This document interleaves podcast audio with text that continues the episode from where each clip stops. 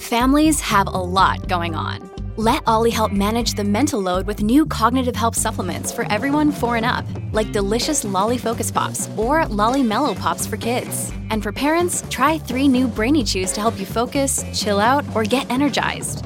Find these cognitive health buddies for the whole fam at olly.com. That's O L L Y.com. These statements have not been evaluated by the Food and Drug Administration. This product is not intended to diagnose, treat, cure, or prevent any disease. Look, Bumble knows you're exhausted by dating. All the must not take yourself too seriously and 6 1 since that matters. And what do I even say other than hey? well, that's why they're introducing an all new Bumble with exciting features to make compatibility easier, starting the chat better, and dating safer. They've changed, so you don't have to. Download the new Bumble now. Hello, friends. Welcome to the podcast. I hope your day is treating you well. I am spending this quarter writing my book, which means that we are posting a few of my personal favorite episodes from the last year. This episode originally aired earlier this year, but I'm wondering if you got a chance to listen to it. If you're interested in the book, you can be one of the first people to know when it goes live by signing up for our newsletter list at clubenneagram.com. For now, thanks for being here, and let's get into the episode. I am Sarah Jane Case, and this is Enneagram and Coffee.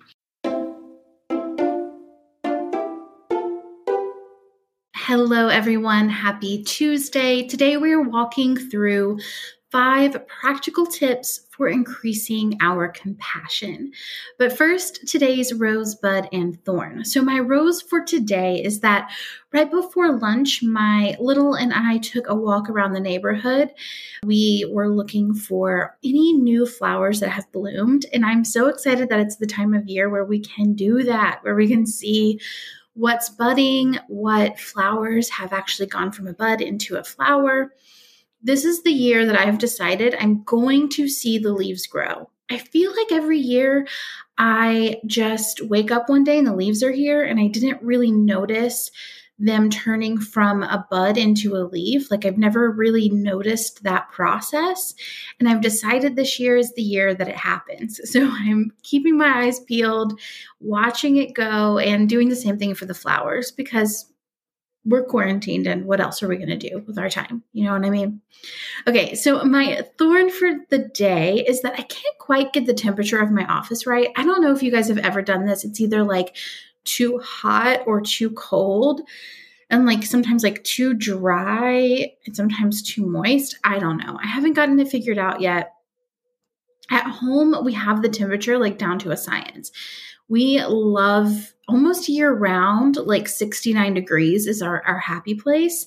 I don't have a temperature gauge like that in the office. It's either like a it's a space heater type thing that is like one size fits all. So I turn it on or I turn it off. And same thing for the air conditioning. I either turn it on or I turn it off. So yeah, it just it's not quite right. It's oftentimes like way too hot when I come in and way too cold if I leave it off. I don't know.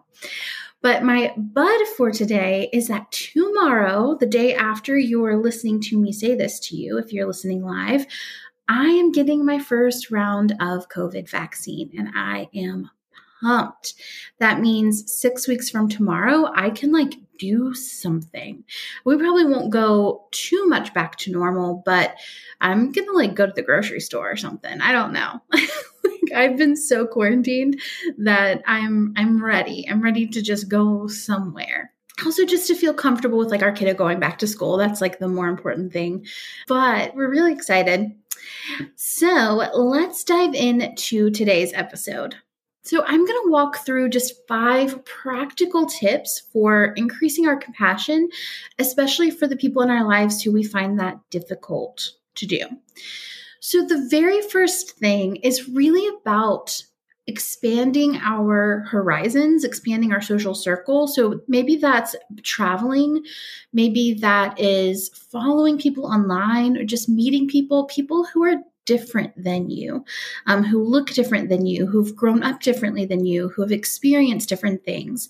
I have found this so helpful because not only does it increase my compassion for different kinds of people, but it also increases my compassion for myself and for others because there's just so many different ways to be a person. And the more people we meet, the more experiences we have, the more kind of things we experience, more uncomfortable we get then the easier it is for us to realize what it feels like to be uncomfortable in a world that maybe isn't built for us, isn't working for us, or, you know, just to feel like we're the minority in a situation where maybe we often feel like we're not. Um, being uncomfortable, um, being surrounded by people who aren't completely validating your worldview, who aren't 100% on your team really increases your compassion because you can remember what it feels like to be the odd one out.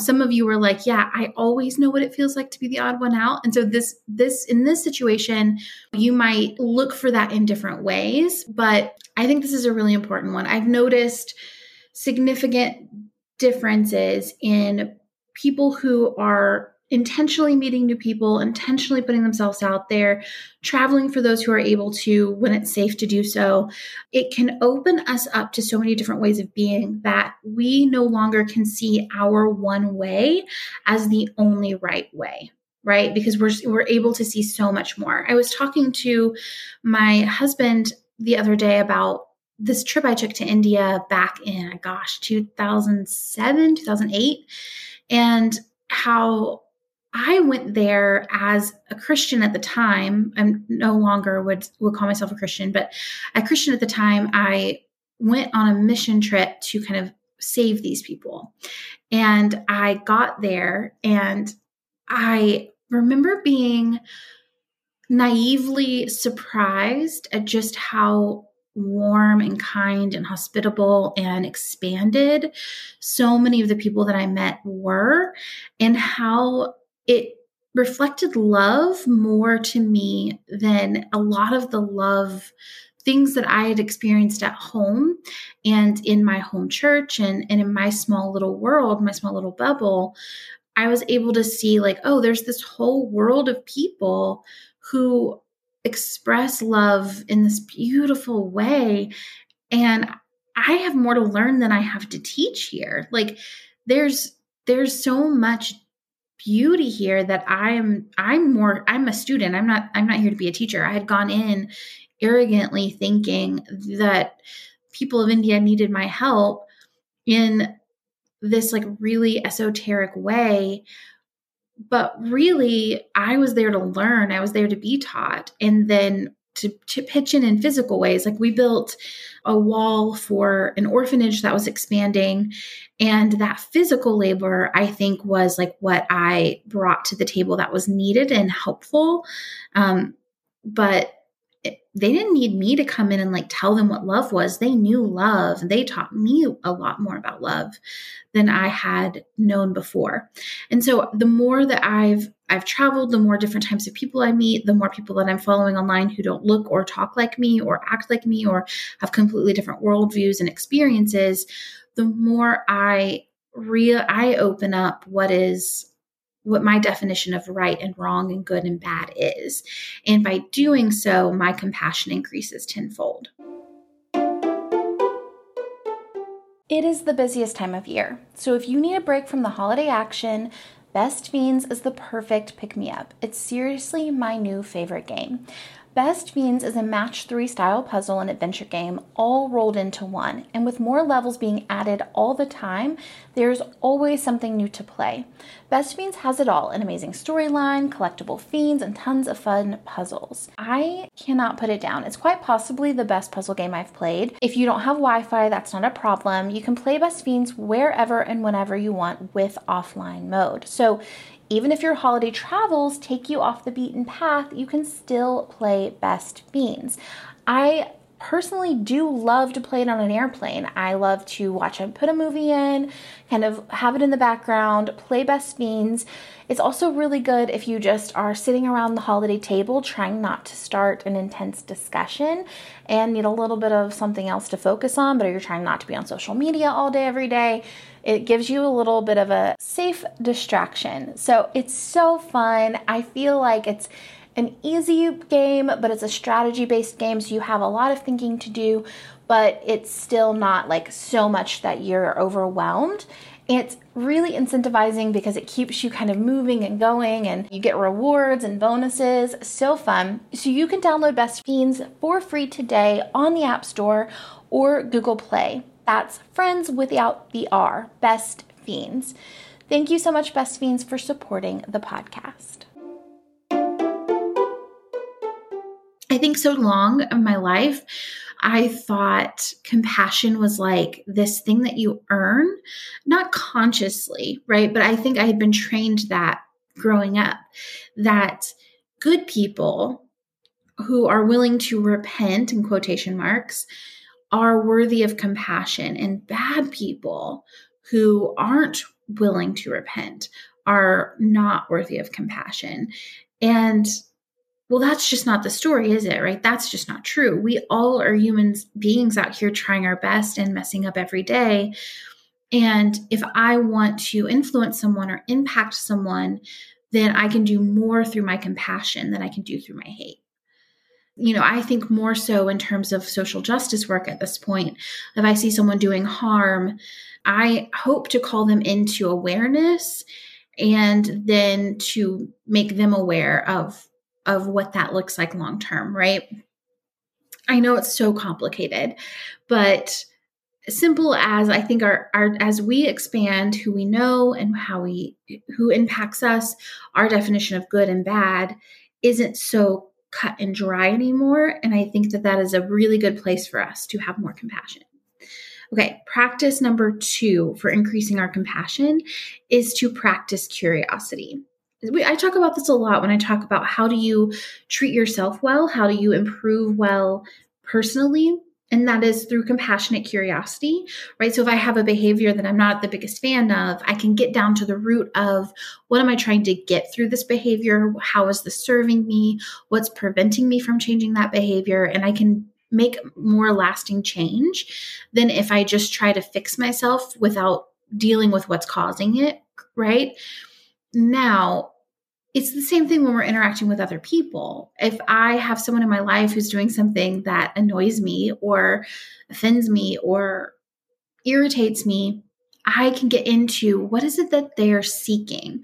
What's underneath this? What are they trying to achieve here? The Enneagram obviously is an amazing tool for this, but we can also ask them. We can also kind of empathize and run through the questions of okay, they're doing this thing. Maybe they're having a stressful day and they're trying to soothe that stress by fixating on this thing that annoys me, right? But we can go underneath and then that can that can increase our compassion for them and our empathy for them because we're not just looking at the behavior but we're looking at the cause of the behavior. Which takes me into step three and part you know tip number three which is to seek commonality right? Because just at this root we're all seeking mostly the same things. We're seeking happiness belonging safety love success right? We're all kind of at the core seeking these things and we can remember and meditate on just like me this person is seeking love just like me this person is seeking happiness just like me, this person is seeking joy.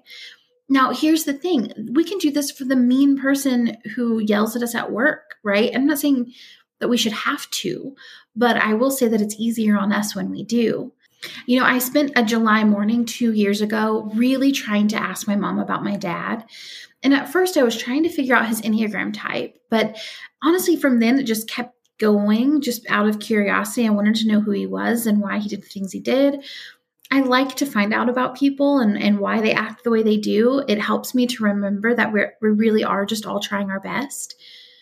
And when we understand why, it makes behavior make sense, right? It doesn't just excuse behavior, but it's easier to understand.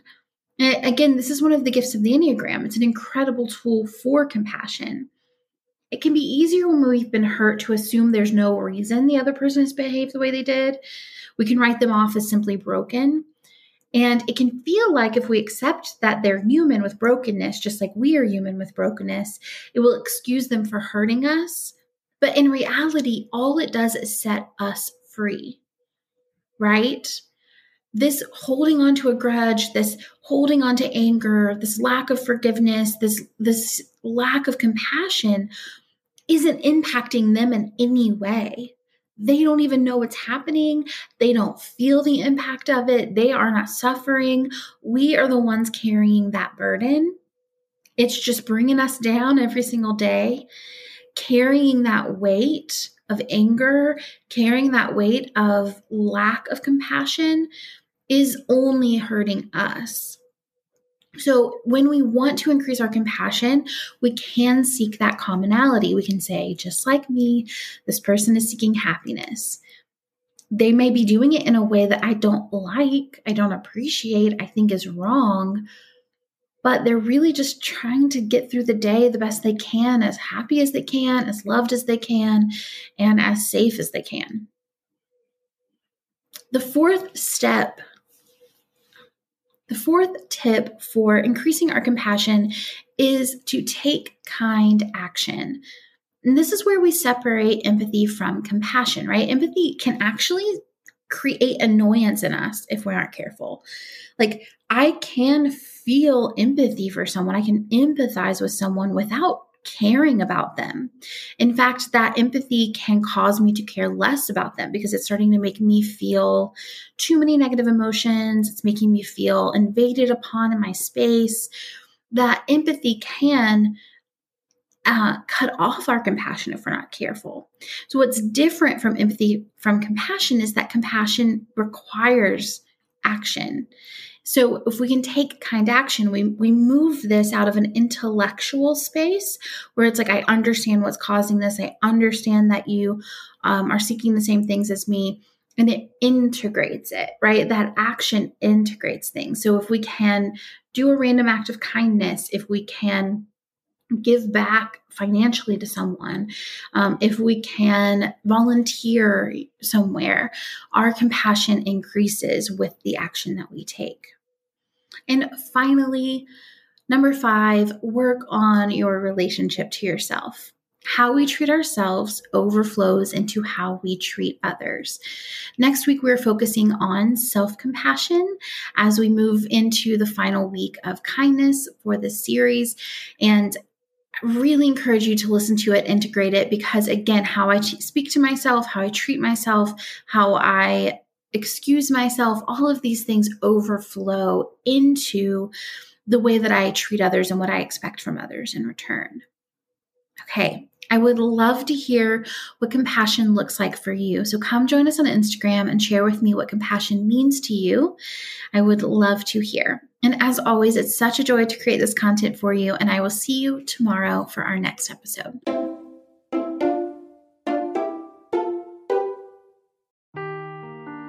Seeking the truth never gets old. Introducing June's Journey, the free to play mobile game that will immerse you in a thrilling murder mystery. Join June Parker as she uncovers hidden objects and clues to solve her sister's death in a beautifully illustrated world set in the roaring 20s. With new chapters added every week, the excitement never ends. Download June's Journey now on your Android or iOS device or play on PC through Facebook Games.